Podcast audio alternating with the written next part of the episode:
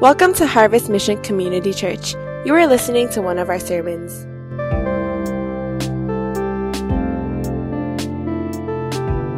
If you have your Bibles, turn to Ruth chapter two. We're starting chapter two uh, for this morning. It's good to see all of you, and especially if you're here for the very first time. Uh, we pray that the Lord will bless you. So also, once again, we have our notes available on our church app. So if you want to follow along there and just kind of fill in the blanks, you can do that as well. So Ruth chapter two, and we'll be reading from verses one through thirteen. So hopefully you could turn to it and have it open there. But I wanted to start off and just kind of have us think a little bit. I'm wondering, I'm, I'm wondering how many of us, uh, we so desire for God to reveal his will to us. Uh, you know, sometimes you think through this and you're like, if God, if you just tell me what it is that you want me to do, if you would just kind of reveal to me your heart and what it is that I'm, where I'm supposed to live, who I'm supposed to marry, and where we're supposed, what job to take, it would be so much easier for many of us, and this is how we think. Or if you want to think about it a different way, it's like, God, can you give me clear reasons why some of the things are happening in my life? As many of you might be going through different things, different struggles, Uh, we always want answers. We're wondering, why are these things happening to us? And the more I was thinking about some of these questions, the more I began to realize, and I think many of you will realize, that there's a reason for why that many of these things that we want to know are not revealed. And why some of the answers that we want to have, uh, really we can't seem to fully grasp in our minds. And I, I just jotted down some, some possible reasons as I was just thinking about in my own personal life and why all these answers that I wanted to know about God, what he's doing in my life, why the, those things weren't answered, why certain things that I wanted clear uh, clarity in, why couldn't those things be revealed to me at that moment? And so as I was thinking about this, I realized, number one, our brains are not capable of understanding everything. Can we get a good amen to that? Like, we're saying amen now, but truthfully, our brains do not have the capacity to understand all the intricate things that go on in trying to understand God's heart and God's will in that moment. That's why a lot of things make sense in reverse. Like, at that moment, we don't understand it, but it's only years later, months later, when we look back to that situation when we realize, oh, now it makes sense. This is the reason why I had to go through what I went through. Because our brain in that moment, we don't have the capacity to fully understand from this infinite God who's doing infinite things within our lives so that he could accomplish his purpose in us. An- another reason I was thinking about is our selfishness. That if God revealed to us what he was doing and he revealed his will to us, I really don't think many of us in this room will submit our wills to God. You might say, yes, you will, but in reality, how many of us, when you think about some of the things that you were praying for, some of the things that you were wanting clarity in, and now looking back, you realize, man, if I found out what I'm going through now a year ago, I would have not obeyed. Because of my selfishness, because of what I want, what we think is best, but we realize later it wasn't the best. Another reason is that our stubbornness, in our stubbornness, we'll ask God why we can't experience something else. Let me explain a little bit. As I was thinking about this, uh, you know, life is full of choices, options. And oftentimes when certain things are given to us or purposed in us, well, many of us will, couldn't you give me something else, Lord? Why was I born into this family? Why do our why do we have to struggle in this particular area? Why did I go through that particular thing? C- couldn't someone else gone through that? Couldn't I have maybe gone in a different path? And so for many of us, I think in our stubbornness, we're going to constantly wonder and ask God, why not this? Why not that? And lastly, I think there are many times when we want to know God's will, but those things are not revealed at that moment, or there's no clear reasons for what we're going through. It's because I believe that God wants to give us a bigger vision of who he is so that we can worship him. What I mean by that is that many of us love control. And you cannot love control and worship God, because God is uncontrollable. Can I get a good amen to that? You cannot have both. You will either submit to God's control and lordship and worship him for who he is, because he's so much greater and bigger than you. Or you will want control, which many of you are doing right now in your life, calculating and trying to figure out what you can do, self-sufficiency. And that's why your heart is not full of worship to this God. You could give him lip service. You can do all your soap and all your prayers and everything else that you do, meet for your life change groups. But when you love control that much, it is very hard to worship God who is beyond our understanding. That's why Evelyn Underwood once wrote this. She said, if God were small enough to be understood, he would not be big enough to be worshiped. Isn't that true? We will never fully understand all the ways in which God is working in our lives and what he's doing around the world. Just think about all the stuff that's going around in the world, not only in Hong Kong, but in the United States recently with everything that's going on with the protests there, all over the world. There's always a war. In any given moment, there's wars going on right now. Change of regi- uh, regime and change of just transitions into different things, and you wonder, God, are you still in control? We will never fully understand. And the sooner we can submit to that, and the sooner we could not just acknowledge, but have faith and trust in that, the sooner we can worship and live in humility to realize how much more we need God every single day of our lives. I want to show you this quick video. It's a story about a family who went through a tragedy in their lives. And one of their friends who saw them suffering through this whole thing was sharing the story. But then later on, as the story goes on, it's a very short story, but as the story goes on, he shares about how God's power was displayed in the midst of all the hurt and pain and suffering that this one family went through. So let's watch this together, and then we'll come back. To see God's fingerprint uh, on their lives. It, you, you cannot come up with stuff like that. And what I want to say to you is that just because you are a Christ follower, it does not exempt you from pain. There are so many people who like to quote that Jeremiah chapter twenty-nine passage that talks about how he's going to bless us and he's going to prosper us. It's one of the most misquoted verse in the Bible. That's why I'm not a big fan of it. If you understand the context, God is speaking through the prophet Jeremiah that the Israelite people are going to be exiled. Something that's very bad. They're going to go through suffering, hardships. But the Lord knows the plans that he has for you. Plans to prosper you.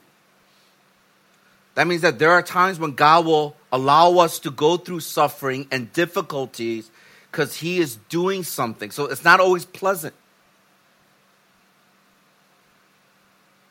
And the sooner you realize this, and the sooner you can surrender yourself to this and worship God, because you're not even close to being like God. I'm not even close to being like God. In his infinite wisdom, in his perfection, in all that he does. Until our hearts, our minds, our lives are brought into the conformity to the will of God. We're to keep on surrendering, keep on trusting. When you see God work in mysterious ways, it leaves us humble, awestruck. And I think it's so hard for us to imagine something of what we just saw happening. But as we've shared many times, even throughout this book so far in the first chapter of the book of Ruth, as well as in First Peter, as we talked about even persecution and suffering and hardships and trials in our lives, we see that God is constantly working. He, he neither sleeps nor slumbers. He is constantly working. And regardless of the situation or circumstance that we're facing right now, he's working. William Cowper, in his hymn, God Moves in a Mysterious Way, uh, writes this, and this is the hymn. And he says this, he, he penned this, these words. He says, God moves in a mysterious way, his wonders to perform. He plants his footsteps in the sea and rides upon the storm. Deep in unfathomable minds of never-failing skill, his treasures up his bright design and works his sovereign will.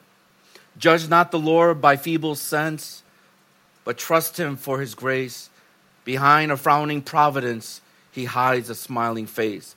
His purposes will ripen fast, unfolding every hour. The bud may have a bitter taste, but sweet will be the flower. Blind unbelief is sure to err and scan his work in vain. God in his own interpreter, his own interpreter, and he will make it plain. It's God who will reveal to us his plans and purposes. And he does it in his time and in his ways, because the end goal is so that we can glorify him and worship him for who he is. So as we continue in our steadfast sermon series in the book of Ruth, we're going to start chapter two, and we're going to see how this story now begins to unfold a little bit more, and we'll see how some of the dots are beginning to connect as we understand the purposes and the sovereignty of God. So the one thing that I want to share this morning is simply this, that when you believe in God's providence, you don't see things as a coincidence. So when you believe in God's providence, that God in control provides for all things in our lives, then you realize there is no such thing as a coincidence. There are two things that we have to remember about how God works in our lives in order to not see things as a coincidence, because we believe in his providence. The first thing is that God works mysteriously. Come on, let's all say it together. God works mysteriously.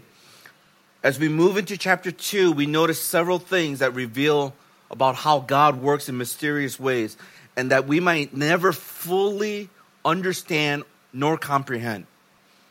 There are several things that happens in this story that I think will reveal some of his mysterious ways that we will never fully understand. The first thing is this, there, there was a connection. Let's go ahead and read verse one. I'm going to just take it verse by verse, and let's see what the Word of God is trying to speak to us about as we look into this idea of God working in mysterious ways.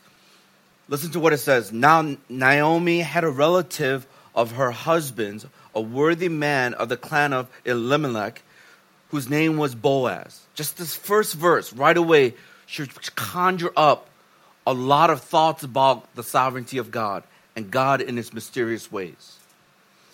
We quickly learned that Naomi had a family connection through her deceased husband. And it was a relative of Naomi's uh, husband. And so we notice here that his name was Boaz, and he's described as a person of, well, he's a worthy man. Now, that phrase, a worthy man, is literally translated, a mighty man of valor. Now, this is something that's helpful to know. That here is this person that she probably didn't really know about, but God in his mysterious ways brings forth this person. And you'll see it play out a little bit more in the chapters to come.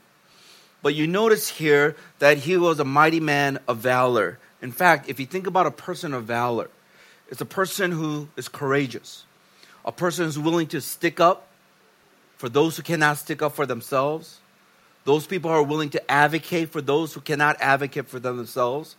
These are people who are willing to stand up for what is right, even though they will get criticized. It's hard to find these types of people who will stand on convictions and the things that they believe in, regardless of what's happening. I'm so thankful that there are pastors that I know, and there are a lot of people in, in the States, in the midst of all the situation that has recently happened, and especially the death of George, uh, George Floyd, who was put under this officers' knees for almost nine minutes, like eight minutes and forty-some seconds. It was not almost nine minutes and ended up dying from suffocation. Now, there's a lot of things that you can say about that, but there are pastors who are now publicly speaking out, and it's amazing because now, as some of them are texting with me who are Caucasian pastors who are telling me, I have lost a lot of followers. People have emailed me with really harsh and comments. And now there are some Asian pastors who are now speaking up. And the problem with Asians is that we're like the model minority. We fit in well with the white narrative. Why? Because look at us. We come from a foreign land. We have to learn the language. We're smart. Well, some of us. We're, we're, we study. We're successful. We get jobs. We get degrees after degrees. So the white people look at us and say, look at these guys. They can do it. Why can't you guys do it? Why can't you Latinos or why can't you black people do what these Asians do? And they don't even know the language when they first came. And so a lot of times over the years, even in the midst of all the prejudice that has been going on, Asians didn't really speak up. Even though we were minorities, even though we have faced prejudice or racism, we haven't said much. But I'm thankful now that there are many who are Asian American or from the Asian descent who are speaking up. There are many Caucasian pastors who would be afraid. Maybe they'll say it privately to that black pastor, but now they're publicly declaring it so that everyone knows, and they're losing members, they're losing people, and they're getting these hate mails. But that's valor, that's courage. And it's good to know when you have those people, not only in your church, but they are your allies. Other Bible translations use different phrases to kind of give a fuller understanding of Boaz's character. And you need to know this because later on it's going to play a big part in what he's going to do to bring the redemption of God to the people of Israel and the nations. The, the New Living Translation translates it this way. Now there was a wealthy and influential man in Bethlehem. So that idea of a person of valor is also in the context of someone who is influential. And a lot of times back then, and even now, they have some wealth. The N I V translates it a man of standing, that they were upright, they had a good reputation. The Message translation says a man prominent and rich. The Voice translation says an honorable, wealthy man. So I want to just start off and say this. Out of all the people in this world that God could have brought forth into this story, into this situation, it was someone like this. And I know what some of you might be thinking, Lord, where is that man in my life? I can't answer it. Only God knows. I don't know. Some of us are trying to raise these type of men. But all we know is that he was someone with influence and courage, and someone who's prominent because of his character. And so what we see is God mysteriously behind the scenes through a family connection that we didn't know about before, but just now in chapter two, we're introduced to this guy named Boaz. God is working mysteriously. What would have happened if he was introduced before and earlier? Or what if he was introduced later? But right here in chapter two, when you think about everything that Naomi went through and what Ruth decided to do as she committed herself and be resolved to go wherever she goes and to die where she dies, came back and she goes, don't call me Naomi, call, call me Mara, bitter, because God has afflicted me. And it is in this moment that we see Boaz is introduced. God's timing is impeccable. As soon as you think that God is not going to answer or God is not working, we see God doing his thing, but in his timing, not in yours, not in my timetable, but in God's time, timetable. So we see this connection, the family connection. God is working mysteriously. The second thing that I want you to notice is the contact. There's a contact now. This is important because you'll see this in verse two and three. Listen to what it says. And Ruth the Moabite said to Naomi, let me go to the field and glean among the ears of grain after him in whom whose sight I f- shall find favor. And she said to her, go, my daughter. So she went out and went and gleaned in the field after the reapers. And she happened to come to the part of the field belonging to Boaz, who was of the clan of Elimelech. Now, the interesting part as the story progresses in these next couple verses is that Ruth took initiative and asked Naomi if she can go to the fields and start gleaning because they needed to get food. They just happened to come back to Bethlehem. And if you remember from last week, it was barley season, just God's timing. The interesting part of all this is that Ruth understood what was stated in God's commandments and in the law. Now, I need to explain this so you'll understand what's happening. If you remember, Ruth was a Moabite. She didn't grow up in the Jewish faith. But because of her husband, who now is deceased, and her relationship with Naomi, she says, your God will be my God. She has now adopted the God of Israel. And one of the things that we have to believe that she understood is that the Jewish people had a law that simply said that when you are harvesting the food or harvesting the fruit or whatever it is, to leave some on the ground so those who are poor or foreigners can come and take of the food. This was literally a biblical welfare, welfare system, to look out after the orphans, to look out after the widows, those who are marginalized in society. And it comes directly from Leviticus chapter twenty-three, verse twenty-two. I'm going to read it from the New Living Translation. It says this. This is God speaking, and he says, when you harvest the crops of your land, do not harvest the grain along the edges of your fields, and do not pick up what you har- the harvesters drop. Leave it for the poor and the foreigners living among you. I am the Lord, your God. So obviously, Ruth understood that this God of Israel is a God who provides for even those who are foreigners and those who are poor.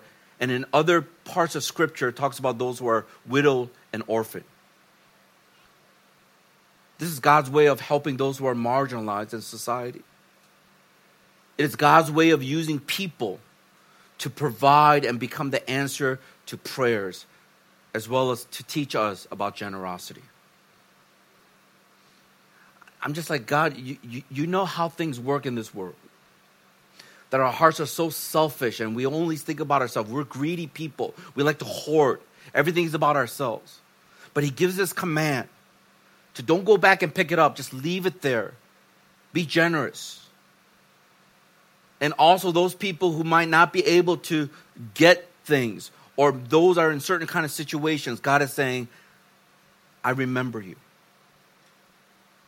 I think this is one of the most powerful things, and I've experienced this many, many times on both ends. Where there are times when I'm praying for something, and I'm in a situation where I know that God has to come through. It cannot be done through any other means, or my own wisdom, my own talents. It has to be God. So I'm praying. I'm praying and believing for supernatural things. And the amazing part is that when God starts hearing my prayers, and in his infinite wisdom decides to lay a burden on someone's heart, and as that person obeys God, and they respond in generosity, then that person becomes an answer to the very prayer that I lifted up to God. Are you with me? Does that make sense? That is God working in mysterious ways. Here I am praying, and I don't know how it's going to be provided for. I don't know how it's going to work. I don't know how our church is going to go through this. But as I'm praying, then God is speaking to, in his mysterious ways, to people. And some of them are not, are not even in our context. They're people from outside who feel this prompting from God. In obedience to him, they follow through. And then I realize This is an answer to prayer, and I give glory and praise to God. There have been other times when I'm praying and I feel like God wants me to do something, to be generous in a certain way, to specifically help this person or do something. And as I do that, I realize later as they share their testimony that they were praying and believing in God. They were struggling to really know if God really loved them, if God really cared for them. And then God prompted me. God prompted other people to obey. And then we see that that person had greater faith now because God is real. What a great privilege that you and I can actually be an answer to someone's prayer. That's a powerful thing if you've ever seen the response of a person. Sometimes do it anonymously without that person knowing. That That's even more fun. Somebody like, yeah, it was me. They might be like, yeah, and you're like, yeah. But it only lasts that long. But the best part is when they don't know who it is and they're scratching, the, they're reading the letter, who wrote this, they don't know where it came from, or someone, they get someone else, another friend to say, hey, tell them to, you know, this is from God and all that stuff. And they're trying to figure everything out and drive them crazy. You could tell they're pacing, who is this? What, what is going on? And then they kind of come to exhaustion and go, okay, God, it's you. So praise God. It's the best feeling. Some of you have never experienced that because you never listened and stepped out in faith and obeyed God. So here is Ruth adopting Israel's God and realizing from the Torah, the book of the, the laws, that one of it is specifically for the Israelite people to be generous and to provide for those people who are foreigners and those who are poor. Ruth, knowing all these things now, goes to this field. I want you to look at verse three. And there's a phrase that I think is very important. It says, she happened to come to the part of the field belonging to Boaz. The N I V takes that phrase, it happens, or she happened to come to this part of the field. It says, as it turned out. See, what we notice here is God's sovereign hand in leading Ruth to Boaz's field. That's mysterious, man, or a little bit, whoa. Everyone say, whoa. Whoa. Some of you are like, whoa, whoa, whatever. No, you, out of all the fields, she didn't even know who Boaz was. Out of all the fields, she just ha- happened, as it turned out, she walks upon, right on the edges of Boaz's field, who happens to be a relative of Naomi. Or the better way to look at it is that Boaz was a relative of Naomi's husband's family. And so it's kind of like distant cousins, if you will. I don't know how you want to look at it, distant aunt.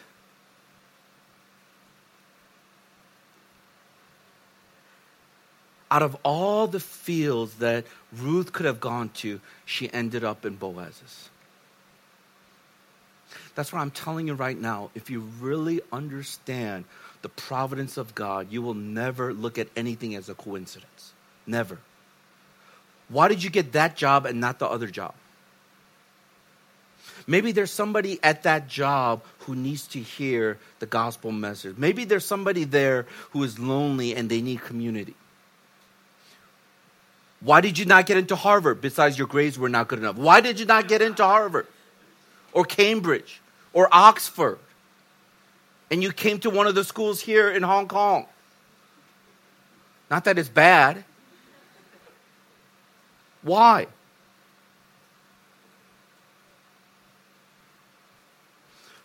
Why are you in that life group? Some of you are still wondering, Lord, why? See, unless you have a worldview that's completely different from what the world says, you're not going to be able to look at your life and everything that happens with a sense of purpose.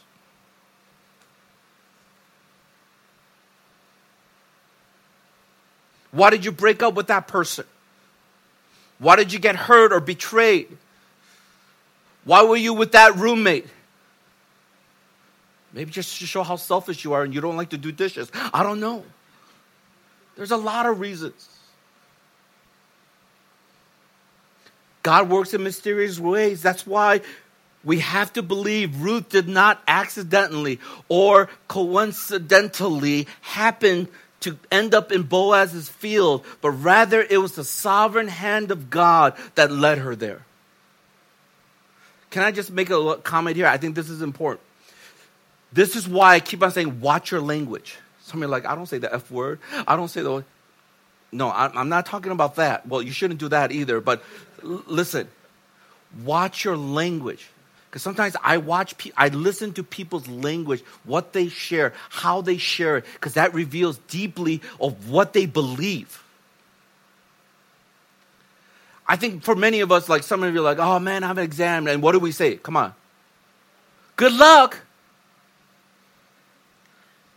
Now, when I'm getting a little bit sassy or like snarky, I'm like, luck, you know, I, I, but, you know, I have to calm down because I know what you're trying to say.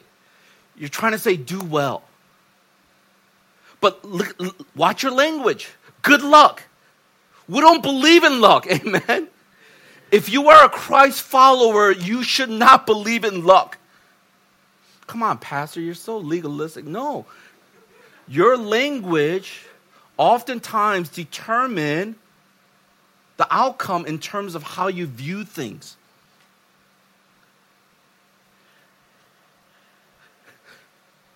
We, we say things like, oh my God, man, that was such a coincidence. Or, oh my God, just by chance, I happened to get that job. Just by chance, I met that person who introduced me to this person. Now I have this job, by chance. As if some kind of probability. That's why when someone says, I have an exam, don't say good luck, but we say, do well. To the amount that you studied. And then you can pray for God's undeserved grace. You don't deserve it, but if he gives you his favor, then you will do much better than what you studied. Pastor, good luck is just two syllables. So much easier. Yeah. But watch your language, because it shows you what you really believe. If someone gets a job, someone makes some connections for you, then God opened that door. God made a way. It shows what you believe. So we see this connection, this family, a relative of Naomi's husband that she didn't really know about and Ruth didn't know about. That's God's mysterious ways. We see now this contact where God is bringing two people together, bringing Ruth to Boaz's field right at the edge. And that's the initial contact that's being made. And then the third thing you'll see when we talk about God's mysterious ways is the conversation. Look at verse four through seven. And here is Boaz and Ruth, or Boaz talking to one of his servants. So we're going to go ahead and read from verse uh, four. Listen to what it says all the way to verse seven. And behold, Boaz came from Bethlehem, and he said to the reapers, the Lord be with you. And they answered, the Lord bless you. Then Boaz said to his young man who was in charge of the reapers, whose young woman is this? And the servant who was in charge of the reapers answered, she is the young Moabite woman who came back with Naomi from the country of Moab. She said, please let me glean and gather among the sheaves after the reapers. So she came, and she has continued from early morning until now, except for a short rest. Here is another thing that shows us that God works in mysterious ways. Out of, sorry, I'm like partly laughing because I'm like, God, there's no one human can actually come up with something like this. That's why sometimes I'm just like dumbfounded. Like you could be the most control freak in this whole wide world. You could be like beyond genius level. You have like one hundred thirty plus some I Q. You might be the most talented person. You could play violin like crazy. And everyone just like, wow, incredible. You're so smart that at work, everyone just applauds you. You win all these awards because you're so awesome. But I'm telling you right now, you're not even close. I'm not even close to coming up with something like this. Sorry, I'm just, I, I, I was laughing when I was preparing the sermon, and I'm, I'm laughing at it now. It's like, it never gets old. You know, when you see a movie, you know what's coming up? But I'm still laughing. Sorry. Out of all the time, out of all the times that Boaz could have come, the Lord bless you. The, bless, the Lord bless you. Out of all the times, it's right now, right here, when Ruth came and she's about to finish the work for that day. Everyone say amazing. Amazing. Don't say it with the A M A Z I N G. Say it with the U H. Amazing. All right? Are you with me? One, two, three. Amazing. Out of all the times that Boaz could have come, he decided to stop by his field on this day, at this time, and greet his workers. And this is the exact moment Ruth was there as she was finishing up her work. We see this amazing timing of everything. Once again, it is pretty incredible. Then out of curiosity, Boaz inquires of Ruth. Now the question might be, why did Boaz ask about Ruth? Because if you're working the field, there's something called sweating. Oh, okay, women don't like that. You're perspiring. You are releasing some salt water out of your bodies and your pores. You're not sweating. Your hair was probably disheveled or just, it was a mess. Your skin darkened by the sun as you're trying to pick up all the the sheaves and all the different things that fell to the ground. Who knows? Maybe she's one of those goddesses where she could be doing all the stuff and her hair is still flowing and she's just not even breaking a sweat. And then Boaz just happened to turn and he sees her and he goes, wow, amazing.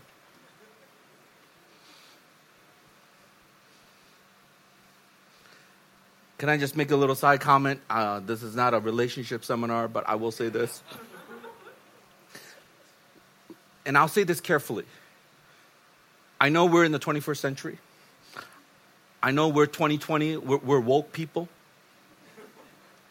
But in many ways, I'm still old school.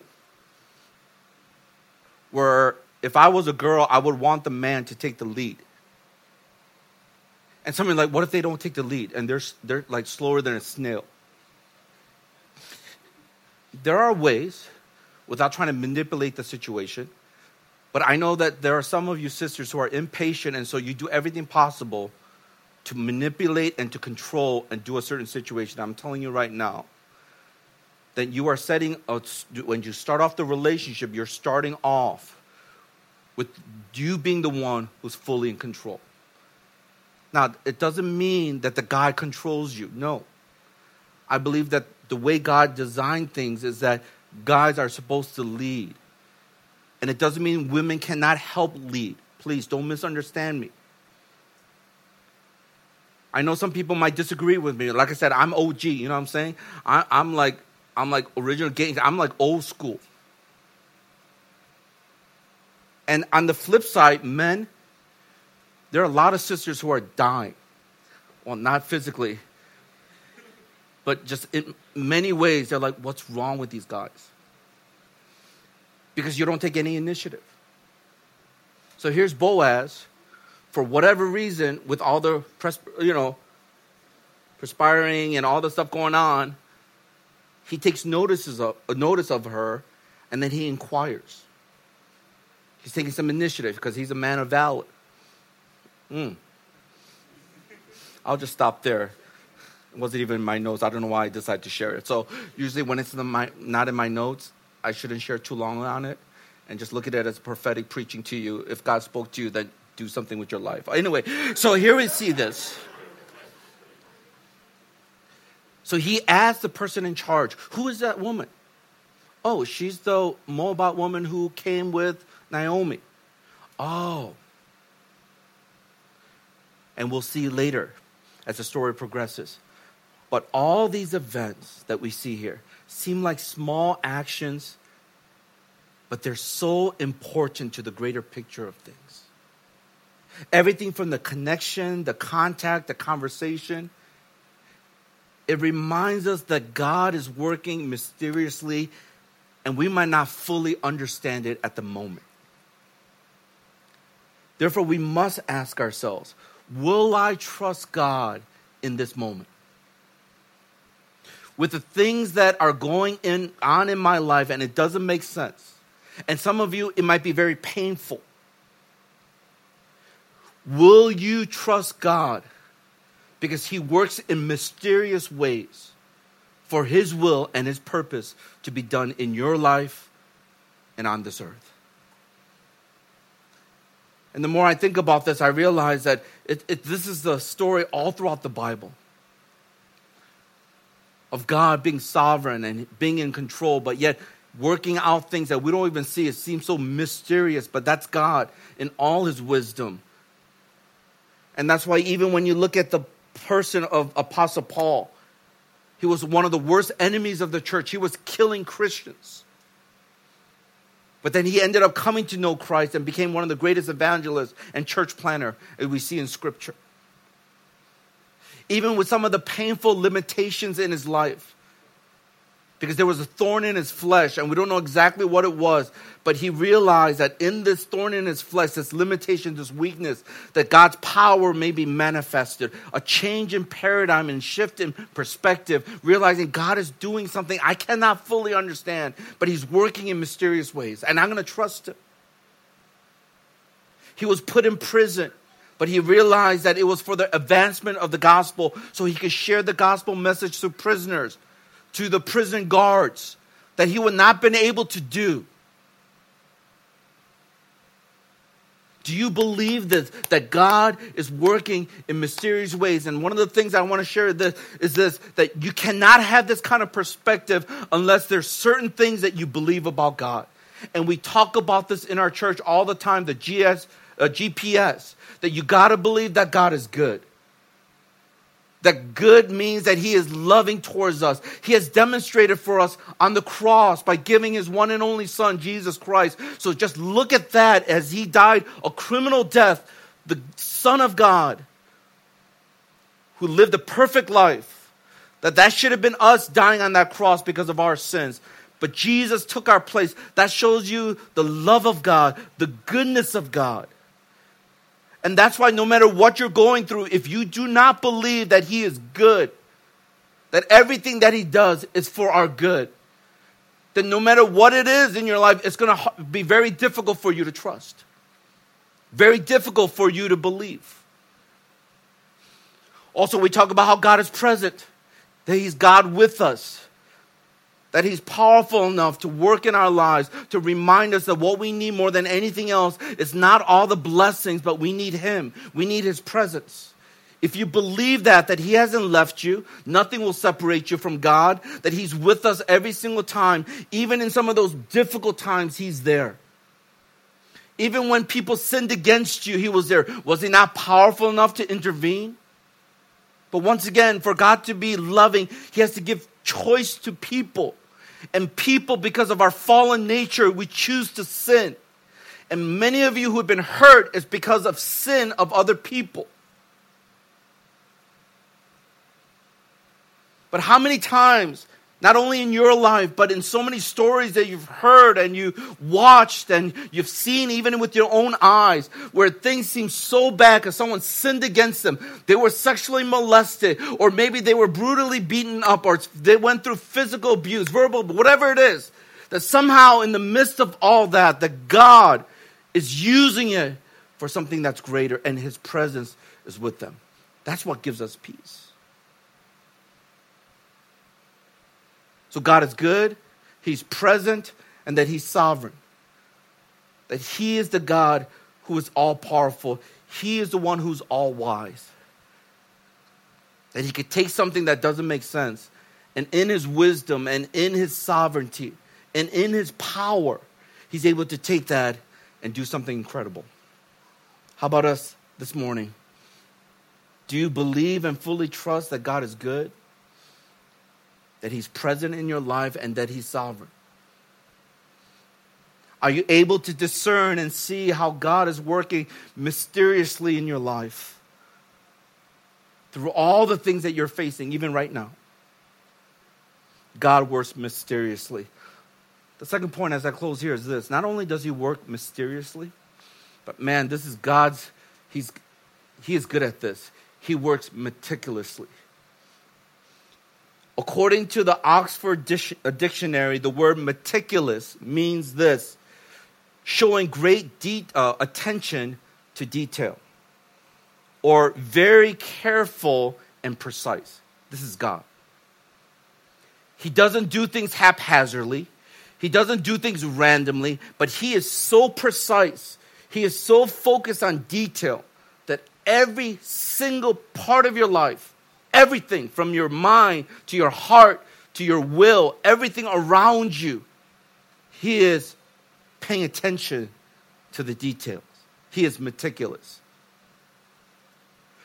When we think about God and all the things that he's doing right now, to help us to accomplish his will, for his will to be accomplished in us, we have to believe that not only does he work mysteriously, but he works meticulously.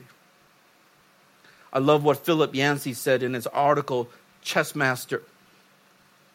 It's a great article. You can look it up later. But there's a, there's a, a quote in there that I thought was so interesting. He says this, "When a grand master plays a chess amateur, victory is assured no matter how the board may look at any given moment. In a miracle of grace, even our personal failures can become tools in God's hands." Like, you and I are amateur chess players. And we're playing against, if you want to look at this illustration, against a master player, this chess master chess player. You could even make him look over, oh, look over there, and switch some things around. He'll then look at the board and goes, okay. And he'll still kick your behind. That's how good he is.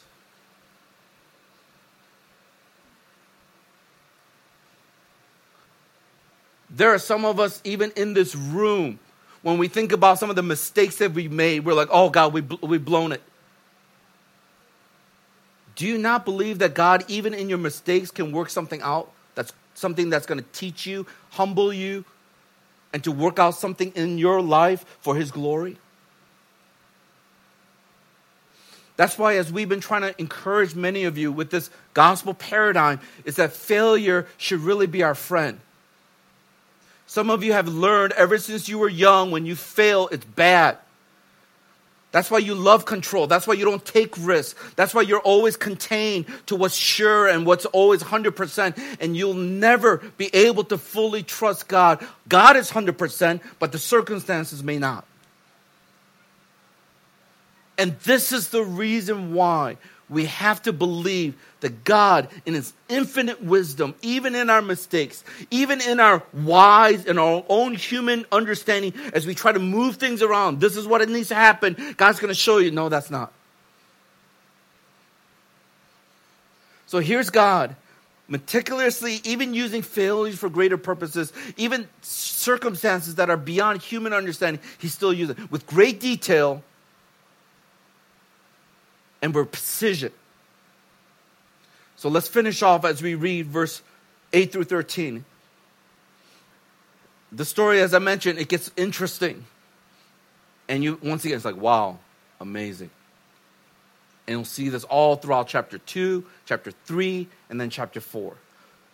Listen to what it says. Then Boaz said to Ruth, "Now listen, my daughter, do not go to glean in another field or leave this one, but keep close to my young women. Let your eyes be on the field that they are reaping and go after them. Have I not charged the young men not to touch you? And when you are thirsty, go to the vessels and drink what the young men have drawn. Then she fell on her face, bowing to the ground, and said to him, why have I found favor in your eyes, that you should take notice of me, since I am a foreigner? But Boaz answered her, all that you have done for your mother-in-law since the death of your husband has been fully told to me, and how you left your father and mother and your native land and came to a people that you did not know before. The Lord repay you for what you have done, and a full reward be given to you by the Lord, the God of Israel, under whose wings you have come to take refuge. Then she said, I have found favor in your eyes, my Lord, for you have comforted me and spoken kindly to your servant, though I am not one of your servants. So what we see here now is that Boaz finally speaks to Ruth, and we notice several things that he offers to her. First of all, protection under his care. Boaz clearly states that Ruth should stay with his servants and glean with them and not anywhere else. Also, he told people not to touch her or to do anything to her because she was a foreigner. Now, it would have been very easy for some people to take advantage of her in various ways, especially the men who might have done things to Ruth to give her a hard time. And so once again, this is God's meticulous way of bringing Boaz into Ruth's life so that she can be protected. See, who else could have figured this out? It's just God who knew exactly. Not only do you see this protection under his care, another thing that you'll see God meticulously watching over and providing for Ruth and Naomi is we see the provisions while she was, she worked. In verse nine, B, nine bravo, we notice that Boaz tells Ruth that if she gets thirsty, that she should drink from the vessels or the, where the water was drawn. Now, that is going above and beyond what you provide, even for somebody who's just picking up the edges and gleaning from what fell down to the ground. So what God is doing is that, Ruth, I'm going to even provide for you, even things like water. Once again, God knows exactly what we need, precisely. And then third, not only protection under his care, provision while she worked, but we see the pronouncement of God's favor. Boaz ends up pronouncing a blessing on Ruth in the name of God of Israel, Yahweh. He prayed that God will continue to bless what Ruth was doing and that a full reward will be given to her. Boaz even uses this metaphor of God having wings, which people could then come under and take refuge. And this is a very important metaphor that we see in throughout different portions of Scripture. Let me just give you a handful to help us to understand why this is important when he's pronouncing this blessing or God's favor upon Ruth. I want you to read the yellow highlighted parts with me. It says this in Psalm seventeen, verse eight, in the E S V, it says this: keep me as the apple of your eye, hide me in the shadow of your wings. Psalm thirty-six, verse seven, in the N I V, says this: how priceless is your unfailing love, both high and low among men, find refuge in the shadow of your wings. So we find the sense of hiding from all the things that are happening to protect us in this way. Also a refuge to be able to go into the shadow of his wings, to shade us. In Psalm fifty-seven, verse one, in the Amplified Version, read the yellow part again. It says this: be gracious to me, O God. Be gracious and merciful to me, for my soul finds shelter and safety in you. And in the shadow of your wings, I will take refuge and be confidently secure until destruction passes by. The sense of security that comes when we hide or when we run to God under the shadow of his wings. And then in Psalm sixty-three, verse seven and eight, in the E S V, it says this: for you have been my help, and in the shadow of your wings I will sing for joy. My soul clings to you, your right hand upholds me. This idea that we can find joy, and it will cause us to even sing because we are under the shadow, we are enveloped in the shadow of his wings. And Psalm ninety-one verse four in the New Living Translation says this: He will cover you with his feathers. He will shelter you with his wings. His faithful promise are your armor and protection. This idea of sheltering, protecting, especially when we're going through things in our lives. He knows us. And it's not just physical protection.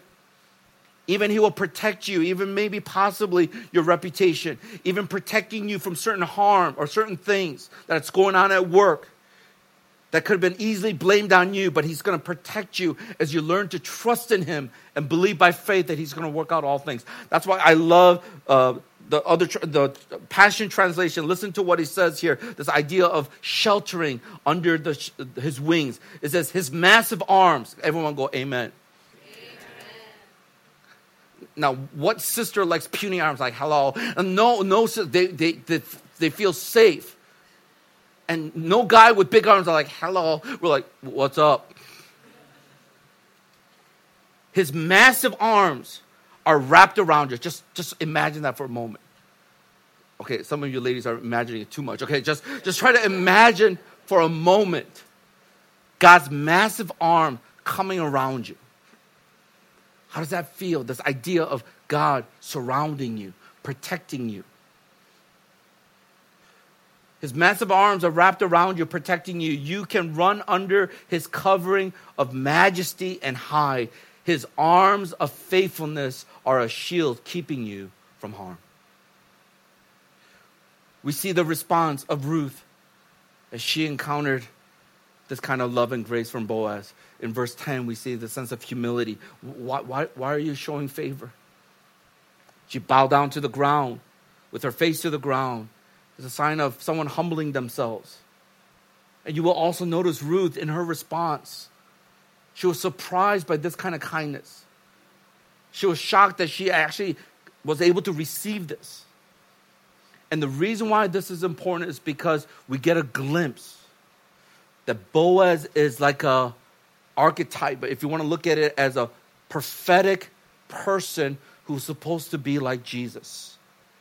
And Ruth, in many ways, this is our story. That we were desolate. We were bankrupt. We were poor. Foreigners. Did not know God. But then when he showed us his favor and his mercy, when we didn't deserve it, then our response should be just like Ruth's response. Or she goes, I don't deserve this favor. Why, why do you look favorably towards me, Lord? I'm wondering how many of us is the gospel paradigm something that you're growing in and you're allowing God to guide you in? How about us this morning? Are we humble and grateful for God's work in your life? Are you aware of God's meticulous ways and things that he's doing right now, precisely, carefully, paying attention to detail?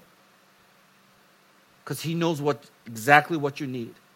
Not what you want, but what you need. So therefore, will you trust in him? So the one thing, once again, is that when you believe in God's providence, that in his power and his sovereignty, he is working in us, in his providence. If you believe this, then there you cannot see things as a coincidence. It's God working mysteriously and meticulously in your life. I want to propose a couple things for us to think about, and this will help you to live out his word. The first thing is this: allow God to work in your life. It doesn't mean that he's not going to do it if you don't give him permission, but there's something about allowing him to say, God, I surrender. There's something about praying and then saying, God, here, here's my life. You do whatever you need to do. This is part of trust, to give him permission to be able to say, God, like I am not God, you are. Allow God to work in your life. Number two, ask God for his favor. I don't think there's anything wrong with asking God for his favor. That's an understanding that there's nothing you could do on your own, but it's all God. So pray for a job. Pray for a relationship, if you're a future spouse, marriage. Pray for other things. There's nothing wrong to pray for. But once again, as you're surrendered, then you're saying, God, in your timing, in your impeccable timing, in your mysterious ways, and in your meticulous ways, accomplish that. So pray in faith. And lastly, assess your theology by assessing your language. Next time, just be careful what you say. Understand what you're saying. And please, this is where we get the, the language cop. The language po-po. Some of you, some of you would be like, oh, good luck. There is no luck. Like, who wants to hear that? Like, we don't need that from you. You self-righteous person. You got to go back to the gospel paradigm. Like, you know what I'm talking about? Those, those, those language po-pos. They're always policing, like, ah, oh, what, what? You, you, you need to repent. We don't, we don't want that. Usually when someone says to me, oh, good luck, pastor. Go repent right, come, come down right here. No. A lot of times, you know, even in group chats, they go, good luck, good luck. Go. And then Pastor Seth responds, and I say, do well. We are praying for you. Then all the good lucks go away, and then we're just like, okay, I'm, do well, do well, do well. That's all you have to do. Set the trend. And then people will get it, oh yeah, he preached on that, no good luck. It's not by chance. Oh man, it was a coincidence. Wow, praise God, he opened that door for you. God is working in your life. Yeah, yeah, yeah, yeah, pastor, yeah, he's working in my life. Some of you, your language is, oh, I suck. I can't do this. Yeah. Don't stop there, because that's half of the theology. You and I, we both, we suck big time. But there's a little phrase that we say, but what? But God. I suck. I keep on messing up, but God. And therefore... So watch your language, because that will really determine your theology or how you believe in things. And so speak truth lovingly. There's a powerful story of Inky Johnson. Those of you probably never heard of him, because um, he was supposed to go to the N F L, the National Football League. He was one of the top thirty uh, draft picks, future draft pick, but something happened. And through this, he had to process. What is God doing? What is he trying to teach me? And now he's a motivational speaker as he shares all around the world about the hope that he has and the purpose of why he lives. Even though this is something he needed to do and wanted to do, but God turned it around, and now he's using it for something good in his mysterious ways and his meticulous ways. That's why there is no chance. There is no coincidence when we trust and believe in his providence. So let's watch this video, and then we'll come back together and just close out. Wow. I'm ready to conquer the world. Amen.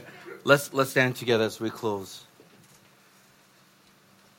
I just pray that we can get a little bit of his fire. And after I watched this, I was kind of looking him up, and I realized he's a believer uh, in Christ, and that's how helped him to even have this kind of mindset. And I'm not expecting some of you to be exactly like that, but I will say this. If you really understand who God is, and you start facing difficult things in your life, you will start seeing things with a whole new lens, with a whole new pair of perspective in your eyes and in your heart. And it starts with the gospel, as we said many times before. The more you understand the gospel, and the more you understand what Jesus Christ went through as he died on the cross, took our place, and then he rose again from the dead, and he offers us forgiveness and his grace and his mercy, then everything we do now is fully just trusting and believing. That if God did that for us, why would he not do all things? Not what we want or how we want it, but he will do things to accomplish his goal and his purpose in us. Some of you are still fighting God. Some of us are still trying to take control. And all I can say is, I think some of you have to come to a point where you have to be completely exhausted, emotionally, physically, mentally, spiritually, in some ways that you just say, God, I cannot do it anymore. And we've said this many times, unless the pain of not changing is greater than the pain of change, you will not change. Some of you who are not changing, it's because the pain of just being who you are right now and not taking steps forward, it's not painful enough. Some of us, we just need a little bit and we turn. Some of us in our stubbornness and our hurt, our pride, insecurity, we hold on to it so tightly. And all I can say is God knows exactly what you need. And that's why he's doing things mysteriously and meticulously in your life. And I just pray when you get to that point that you'll be able to respond in humility. Say, God, I'm going to trust in you. Not in myself. I need you. I'm just going to ask us right now if we could just bow our heads for a moment here.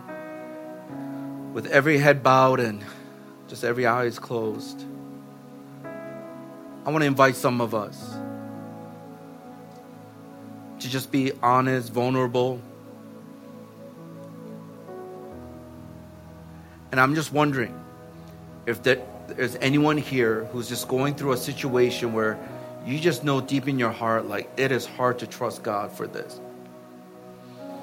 It is really hard to believe that God is good and he's present in my life and that he's sovereign. If he's really in control, then why are all these things happening? Why is it that I've been praying about this and still no change? My circumstances. And now you're starting to doubt. You're starting to waver. Lies are coming in. It shows by the things that you talk about, the things that you say in your language. I can't. Yeah, you're halfway there. You can't. But God can. And you've been putting your hope and trust in yourself and the circumstances that you're hoping that it will change. But if that's not happening, and if that's you, I just feel like today I, I want us to pray for you. I'm not going to embarrass you. I'm not going to ask you to do something that you don't want to do. But I'm telling you, until we get to that point where, God, this is beyond me. I need you. You need to work. If that's you, with being a man or woman of valor, to be able to step forward in faith, proactively to say, God, I'm surrendering, I'm relinquishing control, and I'm going to trust and believe that everything that happens is not a coincidence, but it is by your providence. That's why I need this prayer. I need prayers for my brothers and sisters in Christ. If that's you right now, I'm going to encourage us, as I count to three, I want you to just slip up your hands. And when you do, the rest of us, if you could just find at least one person that's lifting up their hands. And we're not going to touch you or anything like that. Just stretch your hands towards them. And we just want to pray for you. And with raising your hand, you're saying, God, here am I. This is my heart. This is my life. And I need you. We don't know what you're going to be, what you're going through. You don't have to share it. But we're just going to love on you and pray for you. I feel like this is a great way for us to allow God to work in our lives. And who knows, perhaps, even starting tonight or even tomorrow, we'll see some mysterious things happening because it's the power of God. So if that's you, I want you to lift up your hands on the count of three. Let's be bold and say, God, I, I need you. I need prayer. And the rest of us could just surround that person and stretch our hands towards them. And let's just lift them up in prayer. So on the count of three right now. One, two, three. Come on, just put your hands up. There's hands going up. Just keep it up. It's okay. The rest of us, if you see a hand near you, you can go up. And if you know them well, maybe you could go near them, hold their hands, or Put your hand on their shoulder. Rest of us, will you just stretch your hand towards them right now, just for a couple minutes? Let's just pray for them. God, show yourself to be strong. Show yourself, Lord, to be a mighty God. Intervene in their lives. Let's just begin to pray for them right now. Come on, let's lift our voices and pray for these things.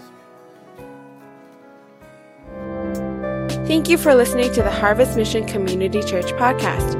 For more information, visit our website at hong kong dot h m c c dot net.